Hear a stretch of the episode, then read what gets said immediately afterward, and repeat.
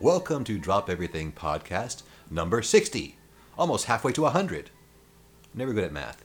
My name is Dan Holzman. I'm your host. We have a great guest for number 60, all the way from the East Coast, Paris, the hip hop juggler.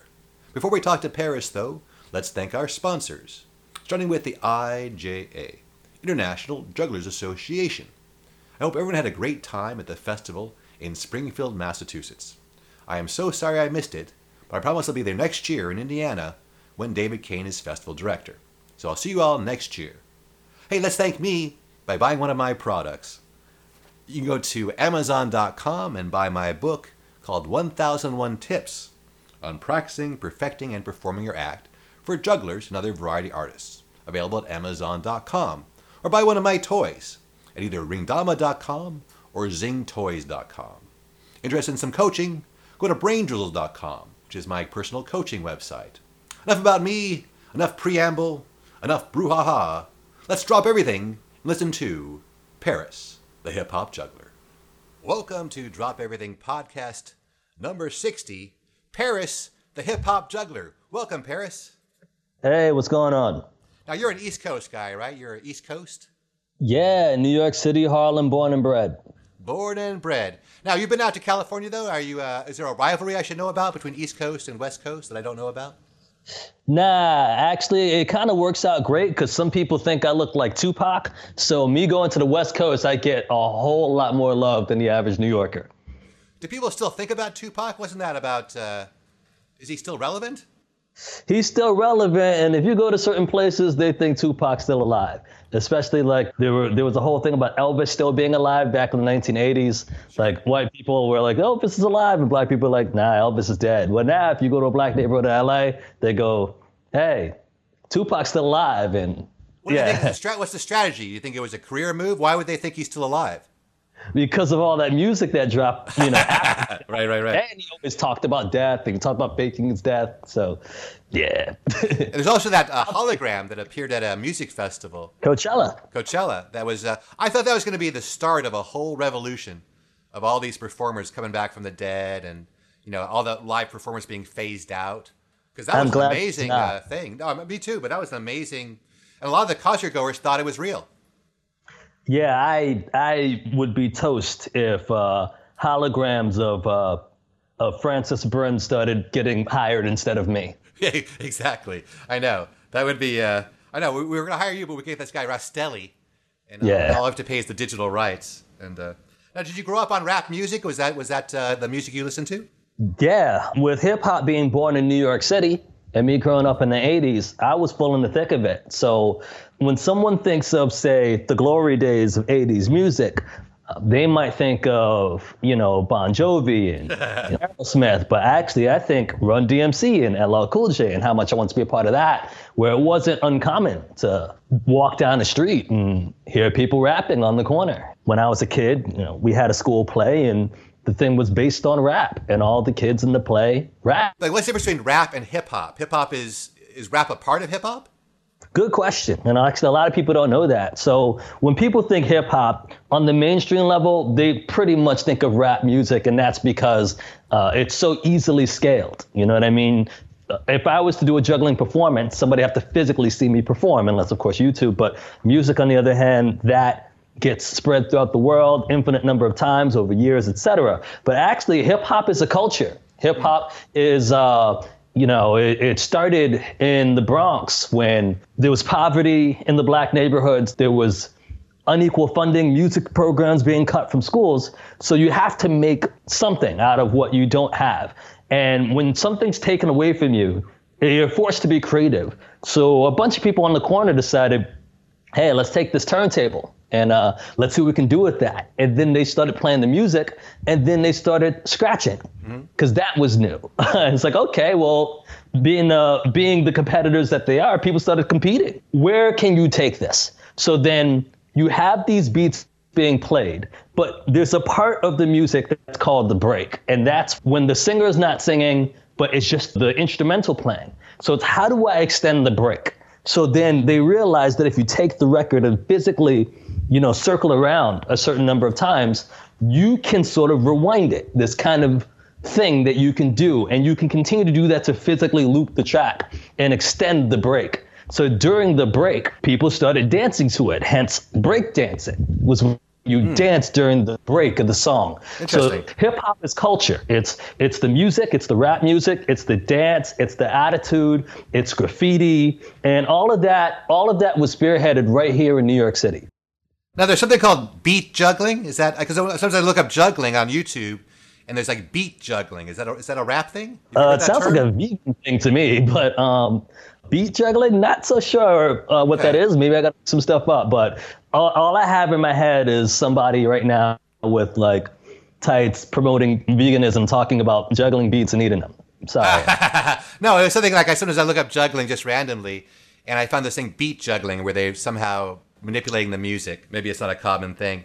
Now, is this also is it b-boying? Is that part of a hip hop culture, or is that something? Yeah, that's part of the whole. So a breakdancer originally was called a b-boy, hmm. and uh, yeah, that's that's part of it all. I'll be more than happy to give anybody a tour who comes to New York, and you'll see the Graffiti Hall of Fame, and can stop by uh, hip hop where hip hop started, and and uh, it started uh, particularly in one building, and now that's a city landmark. It has a landmark status. It's in the Bronx. I'll be more than happy to give them that tour. Hmm. And how'd you get the name Paris the Hip Hop Juggler? Is that something you gave yourself, or somebody gave you that name? So the name Paris is my birth name. I had a sister who was real into Greek mythology. Her name's Penelope, mm. and um, she was in high school, and my mom had this vision. I want all my kids' names to start with the letter P. So there was Penelope, who we called Penny, Pascal, after the mathematician, Purnell, named after a guy from a TV show in the 70s that my hmm. mom liked. I, no idea what that is. And then there was me. So what do you do? So she came up with some names. My mom came up with names, and my father just went along with anything she said. From what I've been told, was it was the most awful list of names you could possibly have. My name couldn't be Peter or Paul. But the names that came through were awful. So then my sister said, All right, I'm gonna go back to the drawing board. And she came up with the name Paris. And my mom liked it, approved, and Paris. It's a cool name. It's classy.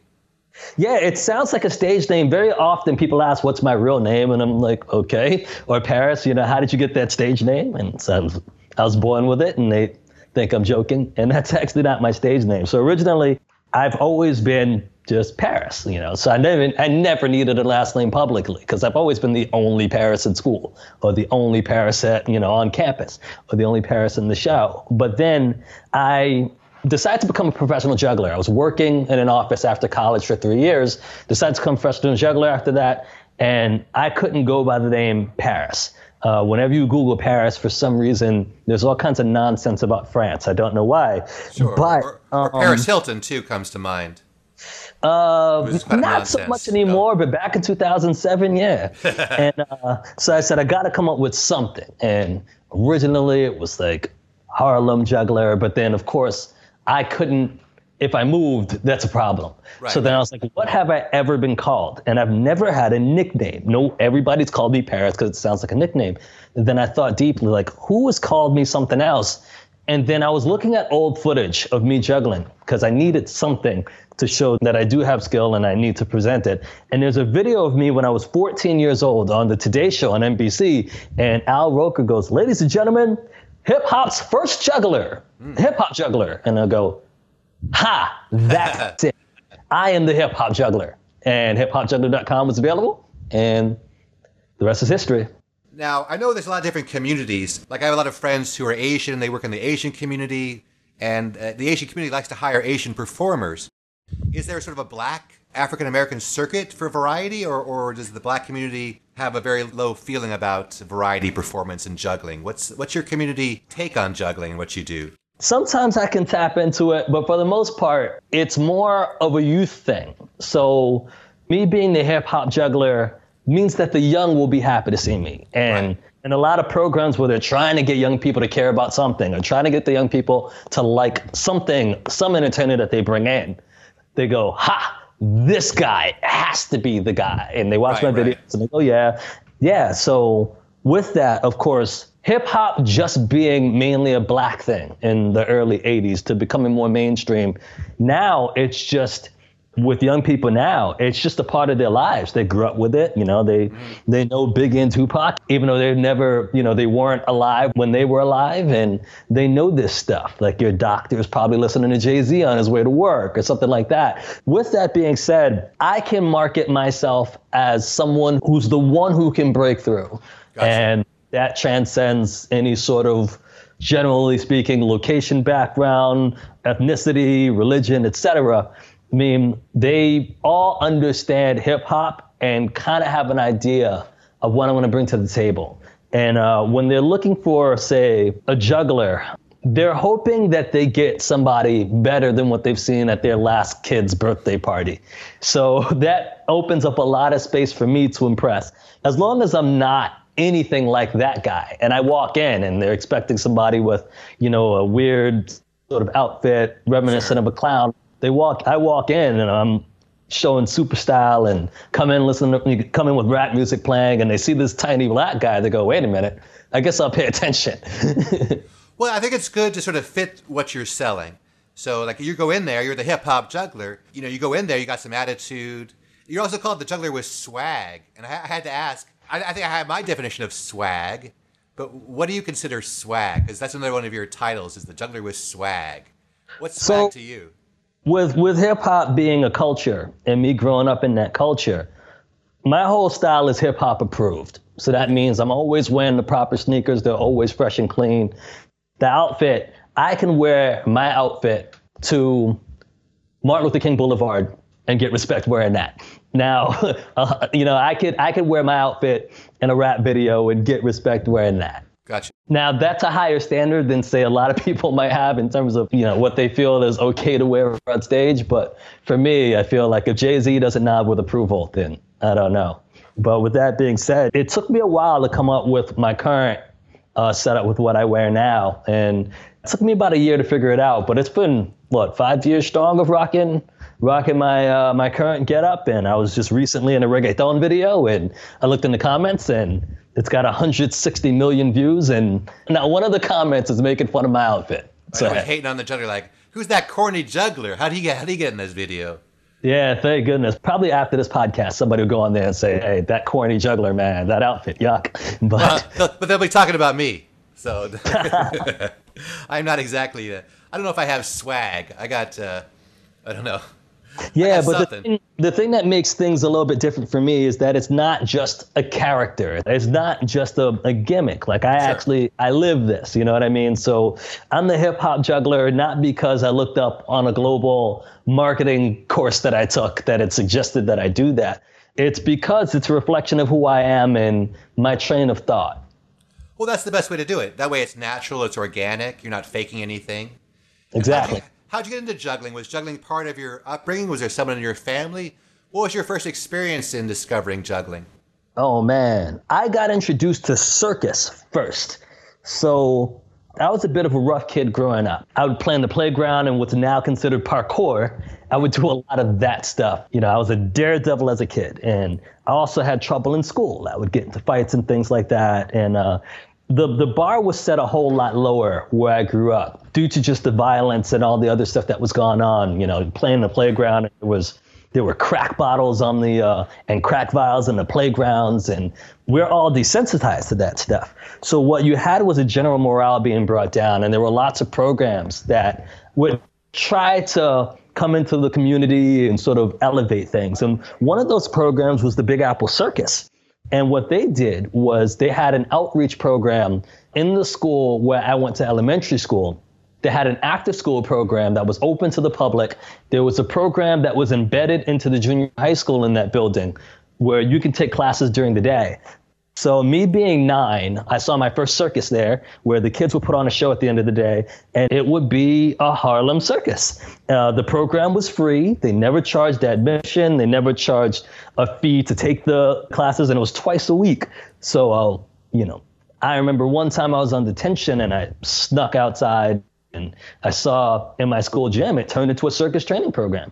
So I begged my mom, saying, "Hey, you know, uh, can I can I join this program?" And she said, Yeah, only if you behave and stop getting into fights.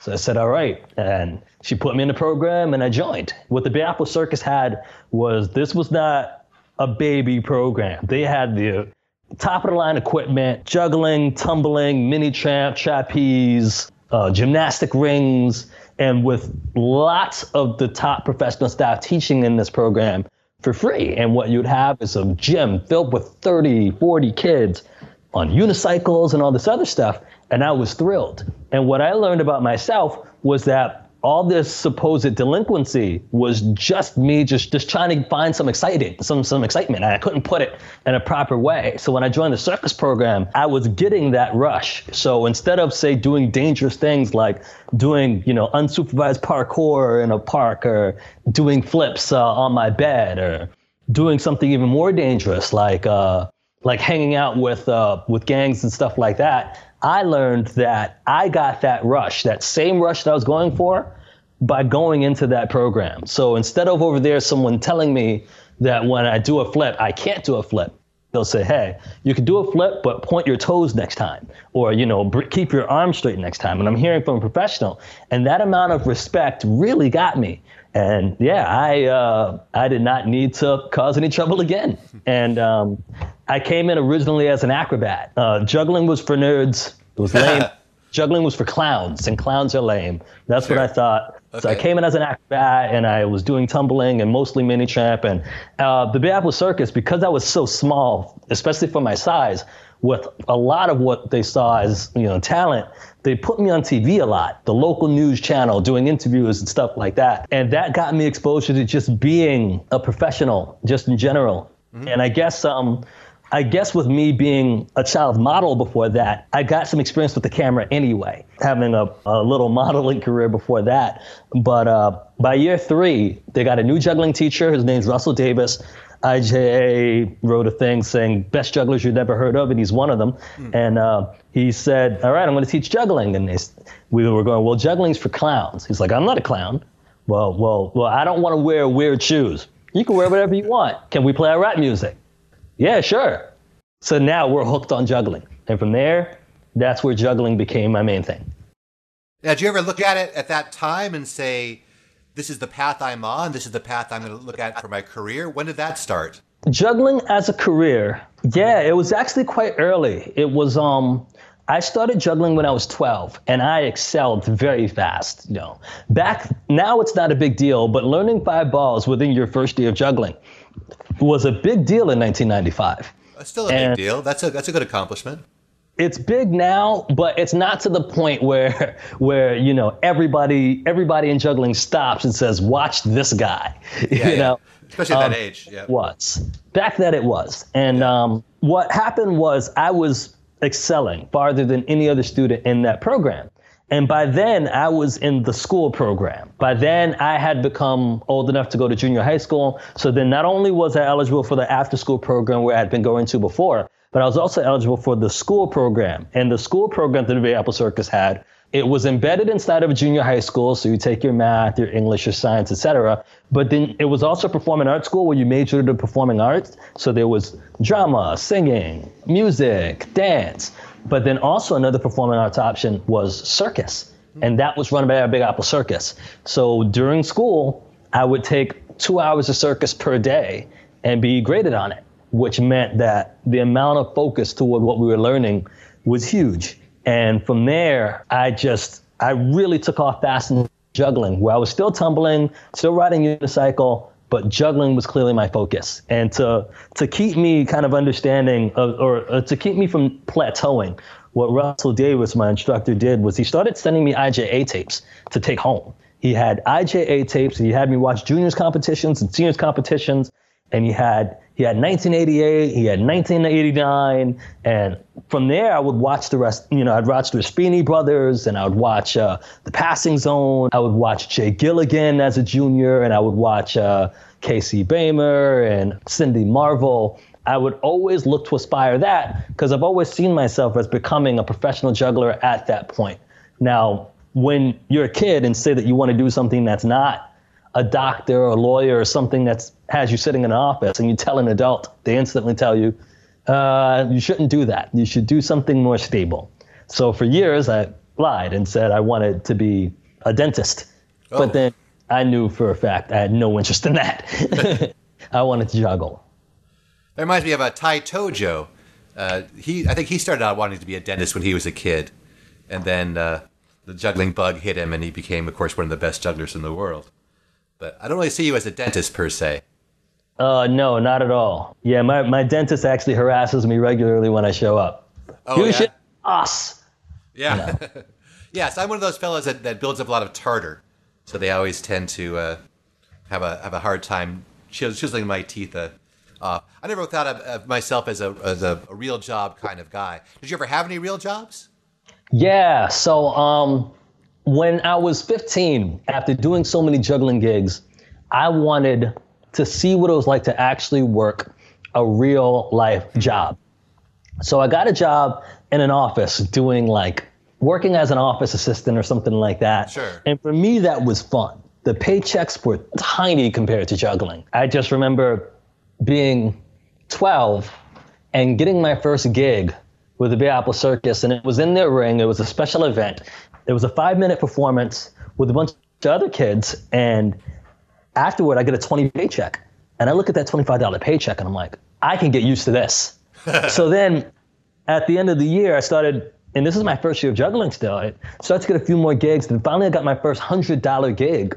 And I was just like, wow. And I had a choice, you know. I could get those new, uh, those new Grant Hill sneakers that came out just the week before and be the first guy in class to stunt in school with the fancy sneakers, or I could spend that hundred and get some juggling clubs. And I looked, and then I took that hundred and I went downtown to the Dubé store and I bought some juggling clubs.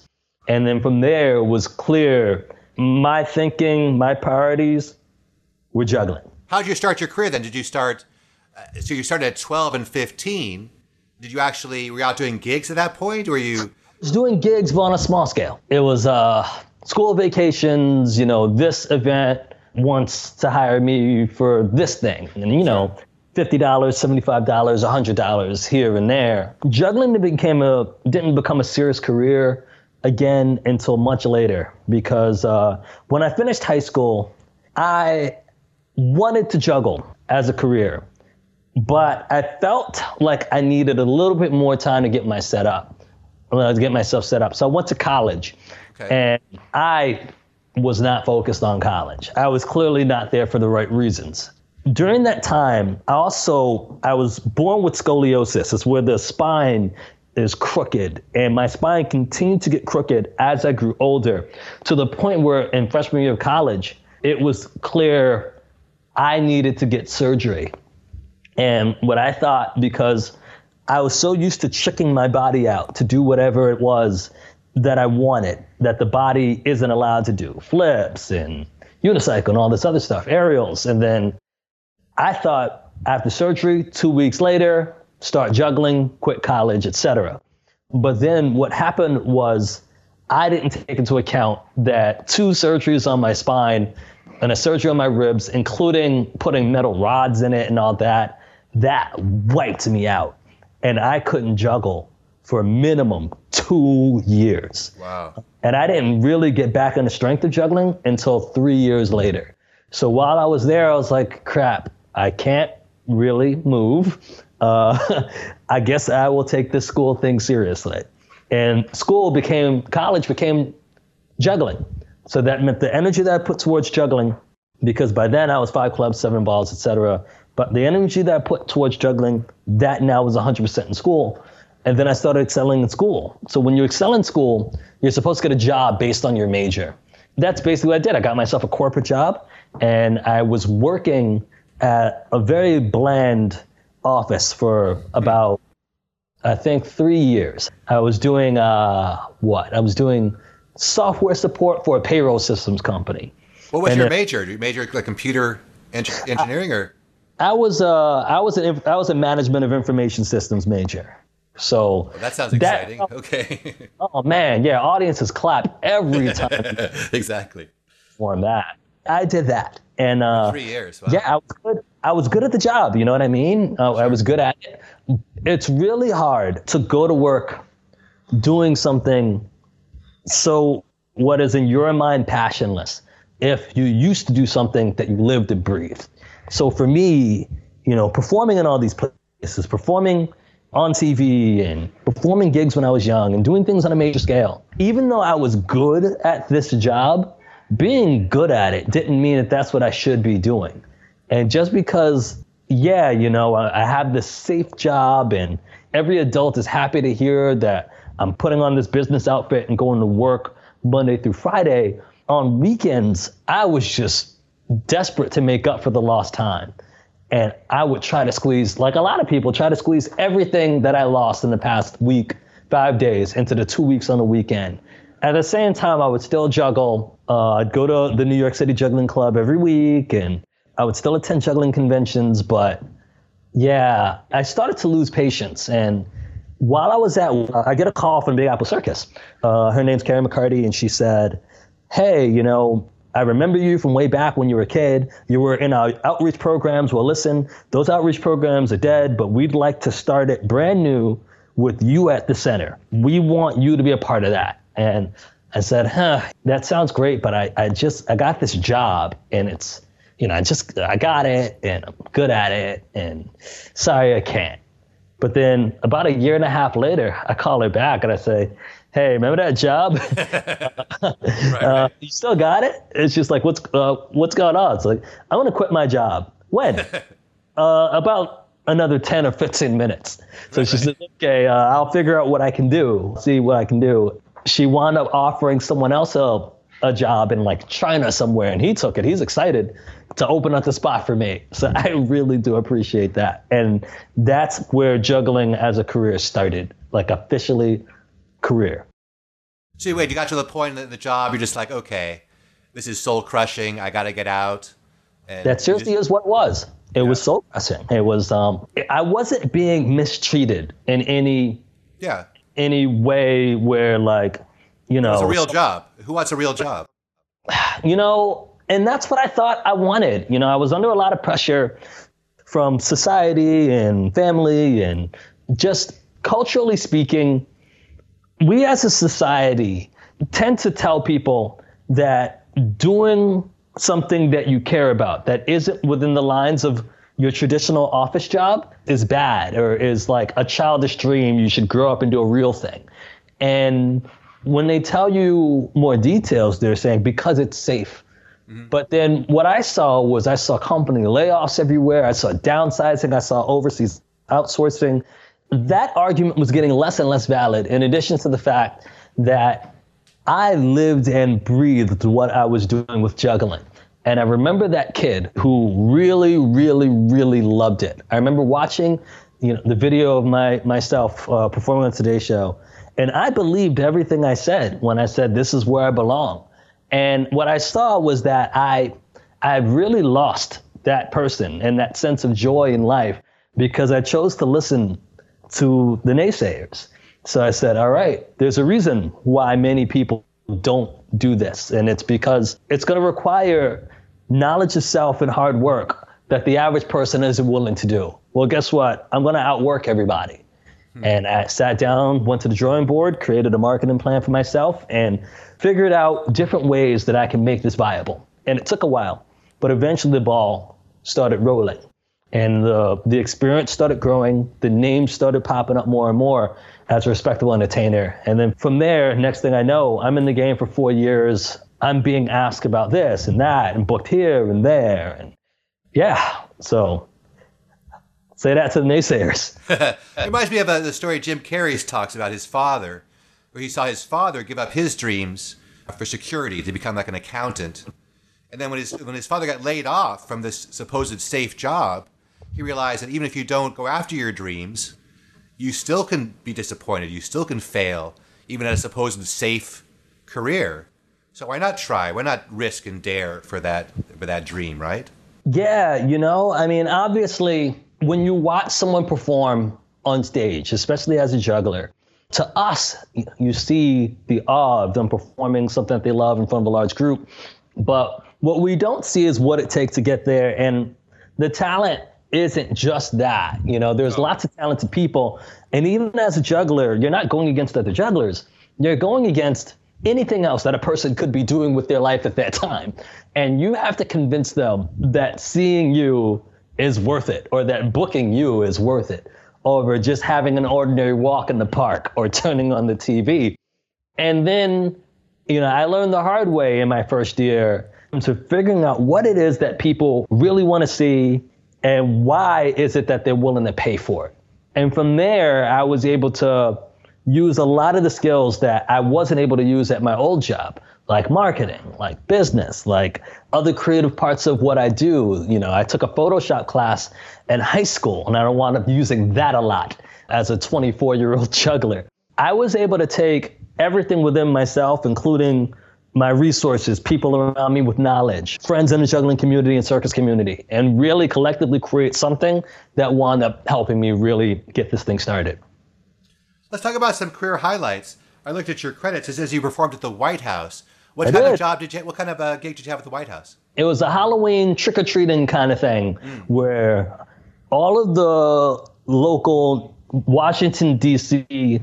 school kids were invited to come to the White House and come in costume and trick or treat, uh, where President Obama and First Lady Michelle Obama would be standing right in the East Lawn and just handing out candies. And for her, it would be like, I think she was really into health at the time, so Right. promoting healthy candies. I wouldn't consider those candies, but she did. And during that period, there would be entertainers on the East Lawn as well, as people continued to circle throughout the, the White House campus. Yeah, it was uh, it was pretty crazy because we watch a lot of TV and we use our imagination uh, when it comes to guessing what a president does. But the thing I noticed was that there was never a time when Barack Obama had five five seconds to himself. It felt like every minute someone was coming up to him whispering something in his ear, one of his staffers.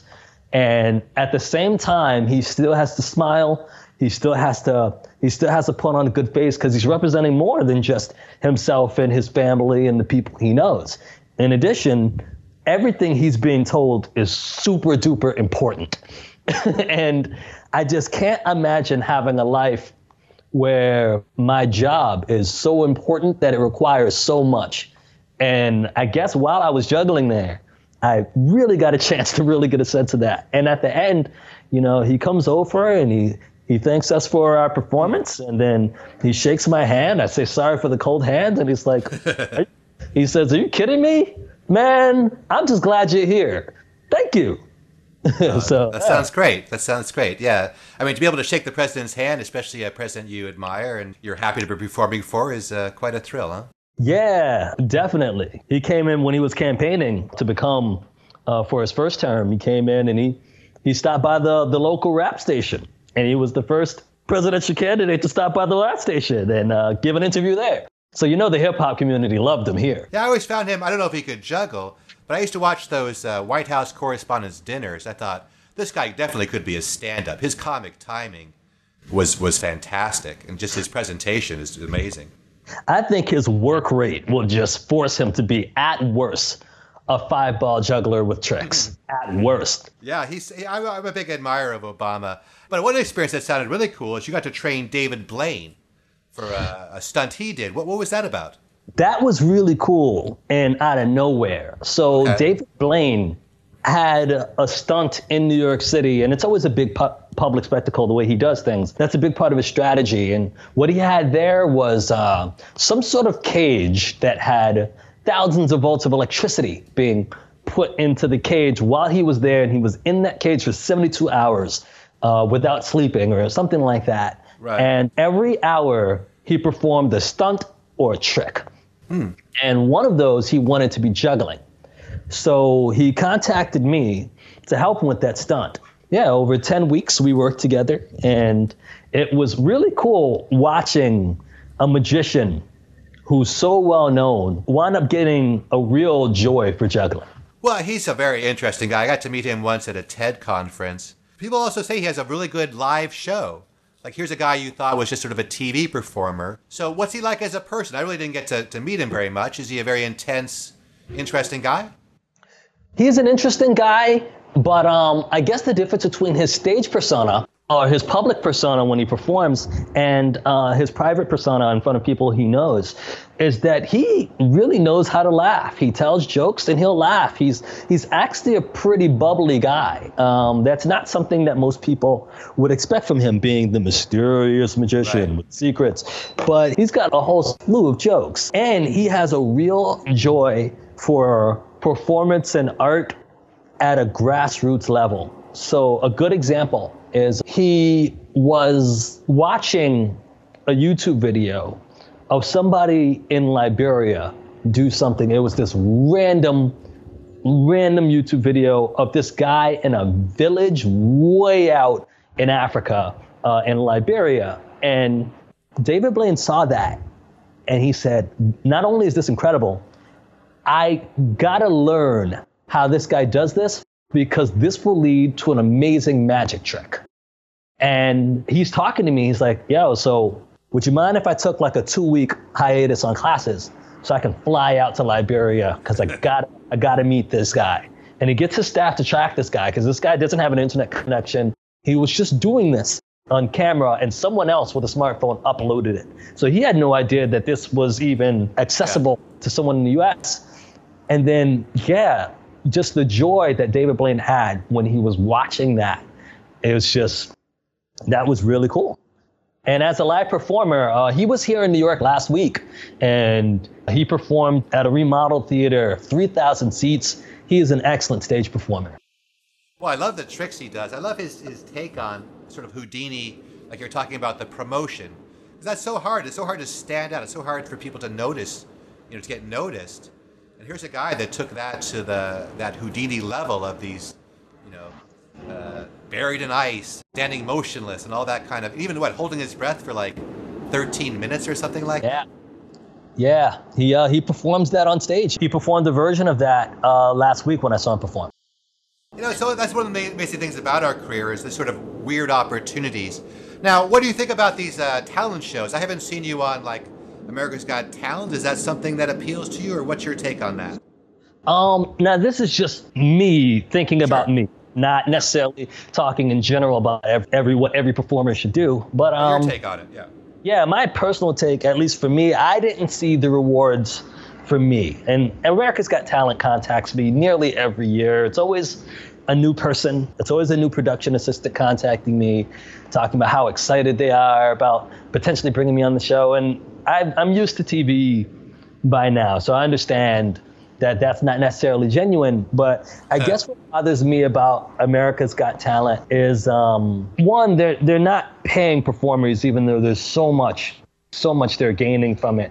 And then also, they have from a few performers that I've spoken to, they have had they have taken the opportunity to intentionally make performers look bad just to fill their narrative or their story. And I've heard this by more than one performer that I trust. With that, I don't feel inclined to help their show, if that makes any sense. No, of course. You don't support their, their vision, and their vision is the performer serves a purpose eh, for the story more, more than you know actually helping the performer. It used to be if you got on TV, the idea was we want to have the performer do the best job possible because right. that's what serves us. Now it's we want them to be as entertaining as possible whether it's in a good way or a bad way, doesn't really matter as long as it's interesting to the public. Yeah. So what I got from them is that uh, they don't necessarily at all times respect the performer's craft and art.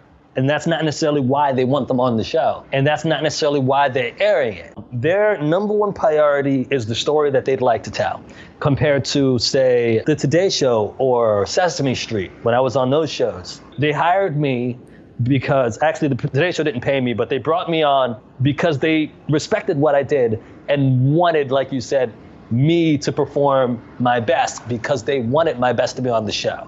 So, with that sentiment, with that mindset, that trickles down from the top all the way to the bottom in America's Got Talent. Where then that means that uh, their production assistant has no problem lying to you when they email you. Sure. Same thing goes with the people running the auditions. They have no problem being disrespectful. And that that was unique for me. So I've gone as far as to even audition uh, once about maybe eight years ago. Uh, and one of their many things in New York where they do what is what they believe is their red carpet treatment, which is instead of waiting outside in a long line for you to uh, hopefully get your chance to perform and audition for them, when you're recruited talent, you skip all that and they bring you right in at a scheduled time. But I did, uh, what, I did I did an audition like that once where they okay. brought you in. Yeah. Yeah, I mean, but what, for me it was like the only game in town. It was sort of like, well, what's it become? You know, it went from the Tonight Show and all these comedy shows. Like, what's it become? Well, now it's America's Got Talent and the Gong Show. It seems like yeah. two variety-oriented shows.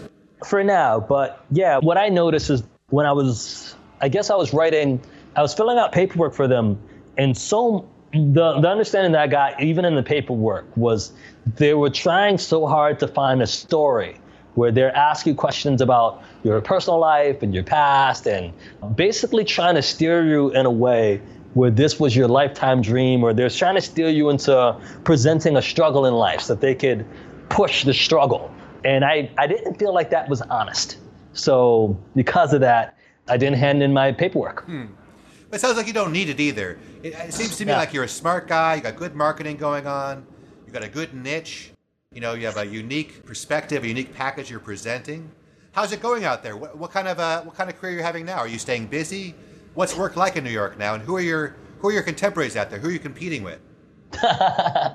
well, my competition these days, my biggest competition these days is is YouTube, where okay. uh, I got to get people to. Uh, I have to convince people that it's not just as good when you're looking at it on a four-inch screen on your phone. This being live in front of you is where it's at right now. Enjoy the now. That is a struggle that a lot of us live entertainers are facing. So I've been embracing that by bringing that into my material. Here in New York, um, I've been living in Boston for four years, and then last year I moved to New York. I was in Boston for four years. My wife got accepted into med school in Boston, so we moved to Boston in Boston for four years. So now living back in New York, uh, it's a bit different because when I was living in New York the first time, a lot of my work was teaching. I had my own juggling classes. In addition to work with uh, the Big Apple Circus and their program, I had my own program where I was teaching juggling to young jugglers. And mm-hmm. uh, my students got really good. You know, uh, Sam Schiff a, was a student of mine.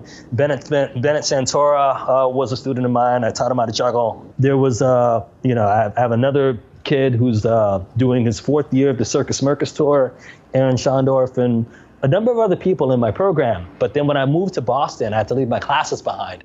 And then uh, what I learned there is that crap, the teaching work doesn't pay very much here, so I'm gonna have to perform. I do know how to perform, but I have to perform full time now. Where are the venues to perform? And one of the biggest venues to perform was Faneuil Hall Marketplace, which is a street performing venue. Famous and it's one, yeah. Yeah, it's one of the top, if not the top street performing venue in the country. The problem was I've never street performed before.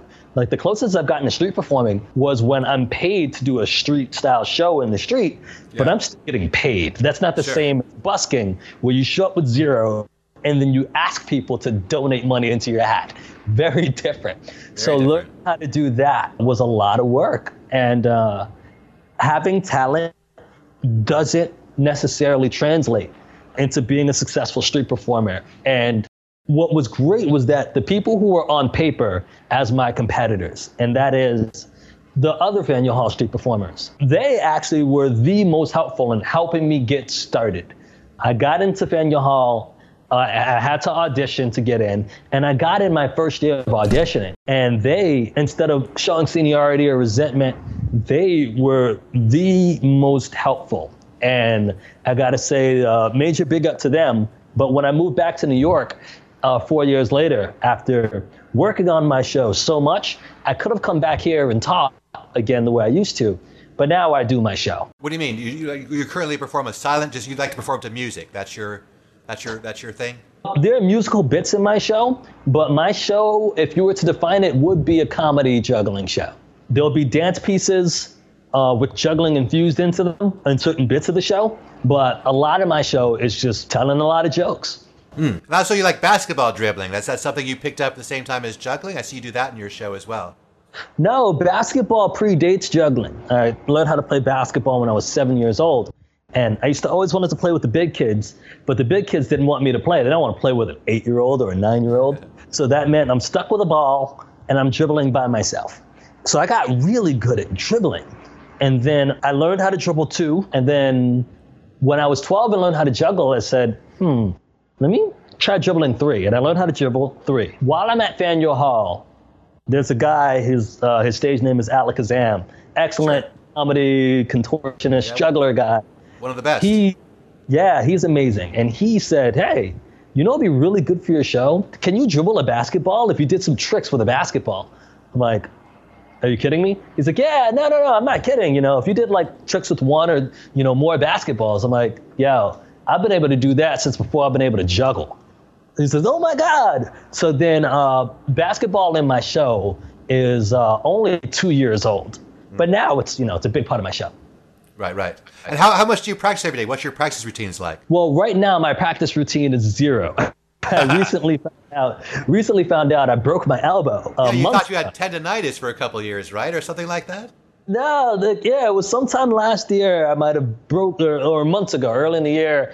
I banged my elbow. Um, I, I swear it's from the time when I was working out, and I banged my elbow super hard, and it hurt like crazy, and it it took a while for it to feel better. I think even at its best, it got to about maybe 95%, but was still sensitive. And then finally, after doing some shows in upstate New York and then doing some shows in Boston, I then stayed in Boston for a few days, played some basketball, and I just cannot shoot. And my shot's getting worse throughout the game. And I'm getting that Rajon Rondo treatment where he catches the ball at the three point line and his defender just moves back and just gives him six feet to shoot it. I was getting that treatment. So I said, man, this hurts let me go and get this checked out. And I went to my regular doctor, my primary care physician, and he did some tests and was like, I suspect this is tendonitis. He said he's going to send me to a specialist. But then uh, I think a, a week later, I saw a specialist, and right away she was like, I have a feeling your elbow is broken. That bone doesn't look right. I'm going to send you some x rays immediately. She sees the x rays, is like, oh, yep, there goes a break. To get you to an MRI just to make sure. And yeah, turned out I broke my elbow. Oh. so yeah, the good part is I get to avoid surgery. Right, right. Yeah, I get to avoid surgery, and uh, I just have to supposedly, and I put this in serious air quotes, rest. So that means I'm obviously going to juggle. I'm going to yeah. be in Ohio next week. I'm doing three shows a day for six days straight. So can't, right. I can't rest. But what I, I do have to refrain, at least for the next six to eight weeks, from yeah working out, playing sports, and uh, juggling that's not for my show. So yeah, I have not been practicing over the past week. So but that's you, a fair gig. You do like you do like uh, state and county fairs. Is that one of your markets? Yeah. Yeah, yeah, and I've, I've actually been quite successful doing that. So it's really cool because, and, and thankfully, street performing taught me this. I've gotten really comfortable in being in situations that I can't control. So a good example is I'm doing my show and then somebody says something or does something weird. I can add a funny tidbit in my show or address that particular thing immediately. I don't have to ignore it while I'm doing a circus routine per se and then leave stage and that's it. So what's really cool is that I can express more of who I am because I'm mic'd up and because I have the freedom to tell a joke. And I think what's the best part about it is that after all these years, of doing shows and just generally being, I'm generally a funny guy when people meet me. But being a funny person or having a funny idea versus telling a joke aren't exactly the same thing. And so I got some training uh, from a very good Boston comedian while I was there named Dana J. Vine. I took some comedy lessons with him in terms of just how to construct a funny idea into a joke. And now in my show, I can make jokes at will, including the jokes that I've already made for the show. And I, I, feel like that's a major freeing thing. And that's helped me a lot with these kinds of gigs in terms of they want someone who's personable. They want someone who relates to the crowd and makes the show more immersive. And that's an advantage that I have, thankfully. I think they want someone that people can come back and see. So that if you're spontaneous and they, I saw you three times, you know, every time was a little bit different. I think they yeah. want people to be original and kind of uh, not cookie cutter. And it's easier to be original if you're yeah. being if you have the freedom to be yourself. I feel with me specifically, I mean, I love and, and this is what my comedy mentor taught me. He said it's okay to mention the elephant in the room, especially when it has to do with yourself. So He said, What is it about yourself that's particularly ridiculous? And I said, Okay, well, I'm a black guy who plays a white sport. And he laughed like crazy. He said, yeah. definitely, definitely point that out. And then he said, what else? Said, uh, I look like a shrunken down, poor version of Kobe Bryant. So he said that, put that in the show too. And then from there, he said, once you bring those things out and address the elephant in the room, people relax because it feels like you've spoken their mind and like one of them is on stage. So keep tapping into that. Smart. That's, I mean, it's a very, relatable thing to think about is what are they perceiving about me and how can I use that for comedy as opposed to ignore it or, or try to, like you say, ignore the elephant in the room. How do I make it funny? How do I entertain these people?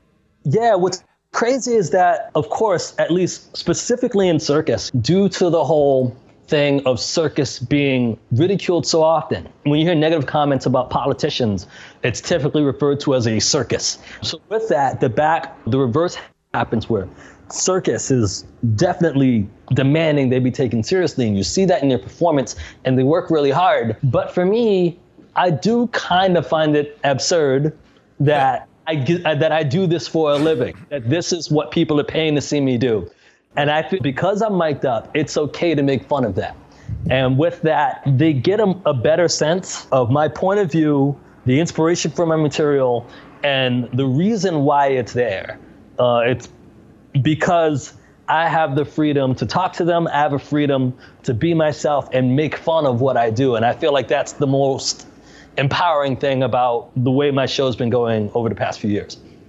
And where do you see the future? We're, we're, pretty much at the end of our podcast. This has gone pretty quick, our, our hour together. And it's been really nice talking with you. Where do you see the next few years going in your career?